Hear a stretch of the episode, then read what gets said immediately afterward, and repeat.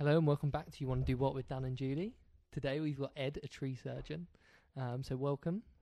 Hello. um, so let's jump straight into it. Um, why did you decide to be a tree surgeon? Um, so basically, uh, whilst I was doing my A levels at school, um, I worked for another firm. Um, a family friend owns it, um, and I basically did some work with him whilst I was doing my exams. Um, and then when I left uh, sixth form, I actually uh, went and trained as a chef, um, and I got a job at the Savoy, uh, which lasted about three months, maybe two months. Wow. Um, I then left there, hated it. It's a bit different from being a tree surgeon, isn't it? It is, yeah. I mean, stuck in a room for you know twelve hours a day, no windows, getting sworn at. You know, it's a bit different to working outside now for myself. So um, I left that, and then I thought I went back to the guy that I was originally working with, and then I thought, oh, well, I might as well set up my own company. So that's what I did. That's interesting. Uh, obviously, Savoy and now tree surgeon. What? I'm I'm most interested in how you learned to become a tree surgeon. So, what was your steps for learning? I want to say the trees. yeah. So uh, basically, um, I learned all the groundwork whilst I was working for the other guy. He did all the climbing, all the cutting, everything. Um, and then I had to do a I had to do a course, um, which was down in Kent. Um, it was uh, over four weeks, um, and you basically they teach you everything to do with chainsaws.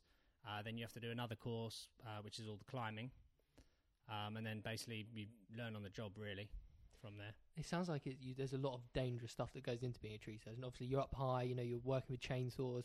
Is that not a little bit, a little bit scary sometimes up there in the tree with the, with the chainsaw guy? Um, yeah, I guess. Yeah, I guess it is a bit scary sometimes, but you know, that's what I do, um, and that's why my life insurance is quite high. what would uh, an average day would be like for you? Obviously, you're outside. I can't imagine many trees in the office. Um, so what what is it you do? You get up in the morning, and what's your routine? so my routine is: I wake up about half five. Um, I walk the dogs. I leave home at about half six, and then every morning from seven a.m. till approximately midday, um, I have a contract with a bigger firm. Uh, so I do work with them, um, basically as a subcontractor. And then after uh, midday, I then do my own private jobs. Is that quite common in tree surgery to sort of do that, to have uh, a main contract and then work on the side a bit as well? Yeah, I guess. Yeah, I mean subcontracting. Yeah, probably. But it means basically means I'm guaranteed work throughout the year. And is it seasonal tree surgery? Um, it would be if I was doing it on my own because I've only been doing it for two and a half years. I'm still building up my client base, but the firm that I do the work with in the morning, he's been going for I think 45 years or something. So Wow. I can work throughout the year then. It's quite. Is it a technical sort of trade to learn as well? Because you know most things. Oh, you do, you know just cutting down trees. Oh, I could do that. But there, there's stuff that goes into it that we don't oh, yeah, understand. Yeah, yeah. I mean, you learn about health of trees and uh, disease and everything, and obviously you have to be careful how you cut the tree down and everything. So you could end up, you know, planting it on a house. So. Have you have you had any of those incidents? no, I haven't had any incidents. What I have had, um, I was about 70 foot in the air and I thought I tied myself in. I leant off the branch and had my arm round it. I was hanging on and then I realised I hadn't tied myself in. I had to pull myself back up and then tie myself in. Oh my god, I'm terrified of heights, so that would just not be yeah, ideal for me. that, honestly, that was pretty scary. Um, going back to the uh, contractor um, and talking about client base, do you? I mean, it, is it one-off clients that you generally have? You know, someone can you come around and cut this tree down, or is it actually uh, more the c- uh, the um, subcontracting you do? Is that quite consistent day to day? Yeah, so the subcontracting is uh, consistent. Um, my own work is probably about 60 40. I would say 60 is repeat customers, and that will be pruning trees, hedge trimming, um, and the occasional uh, whole tree removal, depending on you know what they want. But um, and then the other 40 would be yeah, whole tree removals. That's normally a one off. Someone has to have a tree removed because they need an extension built, or um, maybe their tree has a disease or something. Um, but yeah, generally repeat customers. Do you have to go and learn, or can you do courses on, you know, trimming hedges and box cutting hedges and all, all stuff like that, or do you kind of learn on the go? Yeah, you learn that on the go. Um, yeah, hedge trimming. I mean, hedge trimming pretty easy unless you're, you know, you've got a bit of a problem. but um, yeah, you learn something like that on the go. Yeah, Yeah. And the, obviously, it's not an office-based job. Um, but is there a lot of travel? Is it travel around local area, or can you be all over the country, or you know how does it how does it work? Uh, so all my work is in is in the county, so in Essex. Um, the guy I do, the company I do contractor work for in the morning, that's mainly based uh, in and around Southend, because he does quite a lot of work for the estate agents around there. Um, and then my jobs, yeah, anywhere in the county. We've already uh, touched on the heights. Uh, what other personality traits do you reckon you have to have, or um, fears that you don't have to have to be a tree surgeon? Um, I guess you have to be confident. Um, you have to be a hard worker, uh, physically.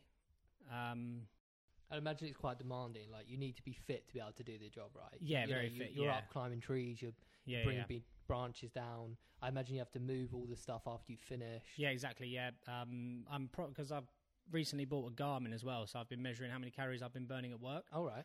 Um, so a normal day's work, I'll be burning about three thousand calories Jesus. just at work. three thousand calories. Yeah, and then I've been doing running in the morning, and obviously that's burning another six hundred. So Because say you've. Like, I have to we, eat a lot. We know each other quite well, and you've lost quite a lot of weight. Yeah, yeah, you, have, from yeah. from running. yeah, yeah, yeah, Three thousand calories. three thousand calories. Yeah.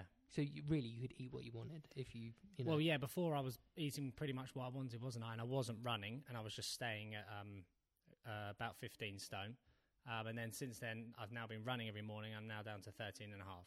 Do you feel a bit safer up in the trees at thirteen and a half stone? or A lot safer. a lot safer. It's a lot easier to pull myself up. What are some of the sort of uh, the positives you take from the industry? You know, you mentioned you work for yourself. Um, you know, you, you essentially decide how much you earn. I guess is that that the positives? yeah. yeah.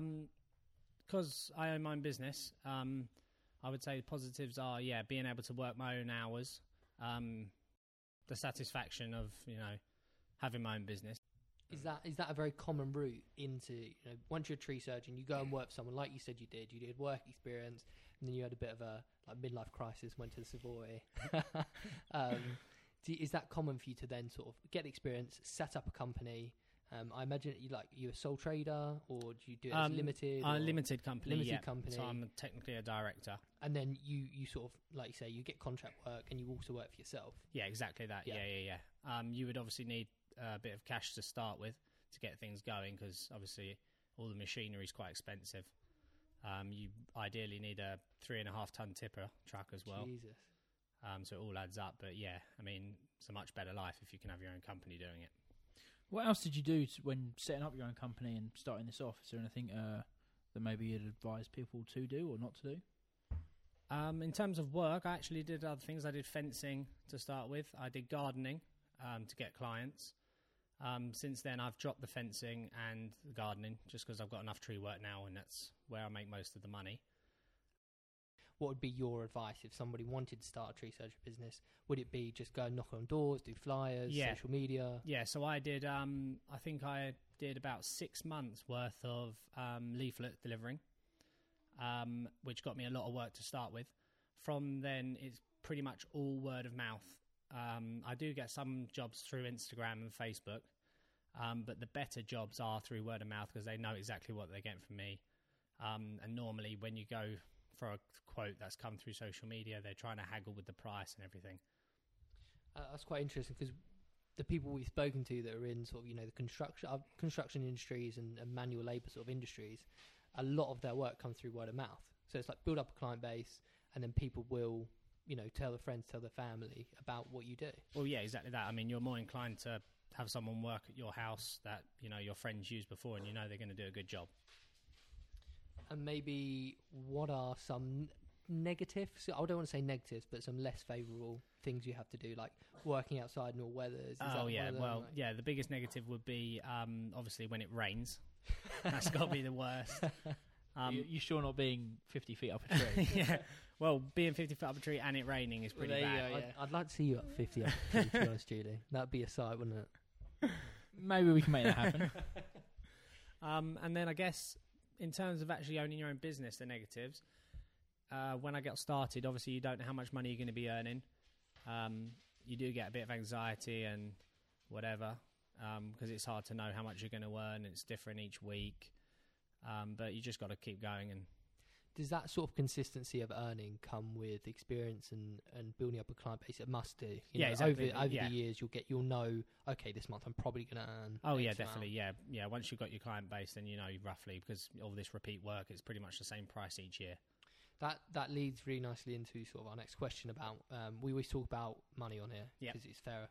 Um, so starting salaries we looked at were between 18k um, and about 25k. Yeah, um, yeah. If you're a tree surgeon working for someone else, that would probably be about right. I mean, I had one guy who I um, worked for me, and I would think I was paying him 120 pounds a day. So I'm not sure how much that would work out a year. I I'm no good at maths. So I wasn't having him that's a bit every day, but yeah, he he was working for me a couple of days a week. So and sort of once you've established yourself, the figures were saying you know anywhere from 30 to 44, 45k. Yeah, that probably sounds about right. About right. Yep. Nice. And it's, it's you it's sort of you get paid a bit more for doing that than you would gardening and you know the rest of the outdoor things. It's it's a bit of danger money. Is that is that where that comes from? Do you Yeah, think? exactly that. And obviously, you have a whole lot more waste. Um, obviously, getting rid of a tree is a lot more expensive than you know mowing someone's lawn and getting rid of the grass. What would you say is something that's not in the job description that you have to deal with on a day to day basis that you wouldn't think you would have to deal with in tree surgery? Maybe it's the clients, maybe it's dealing with, you know, people that are refusing to pay you, owning your own company. Is that one maybe that you, you know, how do you approach that? How do yeah, you deal with that? Definitely, I've had a couple of people that haven't paid me before. Um, one guy, I applied for a CCJ against him. Um, I went. He actually owned a estate agent that I was doing work for, um, and he owed me. I think it was one thousand eight hundred pound. Um, I went down there and asked him because I just kept emailing, kept calling, getting nothing. So I went down there and he was there. Luckily, um, he paid me a check which bounced. Um, I then applied for a CCJ, went through that route. I then found out um, via the Southend Echo that he'd stolen over a hundred thousand pound from all the banks of the flats that he was managing. So I never got my money back. Oh my god! So you've got to be basically what we're saying. You've got to be super careful that you know that you uh, can you even. You, I suppose you can't check before you do work for clients. Is there any No. way you can? Well, yeah. Uh, now what I do is I do bank transfer, but they have to transfer it before I leave. This is only for obviously new clients, clients that I'm doing work for every year. I trust, um, but new clients, yeah, they have to pay me before I leave, um, or they pay cash. Um, I don't take card at the moment. That could be an option. Um, how do you see the industry growing and you growing in the industry? What is your sort of plans and what do you think other people could do uh, going forward? Um, to be totally honest, my long-term plan isn't to carry on doing what I'm doing.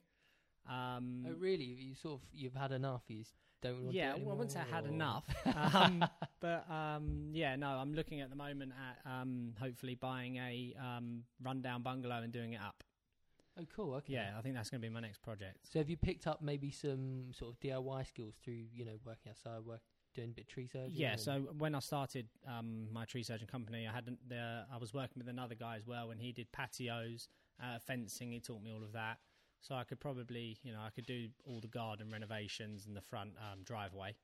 then obviously the other stuff I'd get done by a professional. So that's an interesting point that you you actually don't want to continue what you're doing. Why why is that out of interest? I think there's a better future in flipping properties than there are in tree work. In all honesty, That's fair enough. And I suppose having the tools and that you can always go back on, or you can always keep some of your trusted clients on the side. exactly that. Yeah, I won't be throwing any chainsaws away. So and they're expensive. Actually, that's a good point. Sort of all the tools and equipment you need. Because when you take the trees down, you have to get the stumps out at some point. yeah, yeah. So you need like stu- stump grinder. you Yeah, need? stump grinder. So I don't own a stump grinder. I hire a stump grinder, um, and that you're looking at about 120 pounds for a day. 120 quid a day. Yeah, for the stump grinder. Okay. Um, your chainsaws are chainsaws are anywhere between 400 and 800, depending on the size. Wow. Is that to rent for the day? No, that's to buy. buy. Yeah, and I have six. You have six. Yeah, you need six really. really. What, Yeah. Why is that? Um, so you have like an extra large, then you have two handhelds, um, two rear helds, and then a spare. Wow. Because you know stuff does go wrong, things get dropped on them, they can break. How much investment do you need to then kit yourself out as a tree surgeon? Would you say? Um, so I spent about, I think it was about seven thousand on equipment. So that's all my climbing equipment, chainsaws, hedge trimmers. Um, then you can probably get a tipper truck for about five grand. Obviously, it'll be old with a lot of miles, but um, so you're looking at about what was that, thirteen grand? No, twelve grand.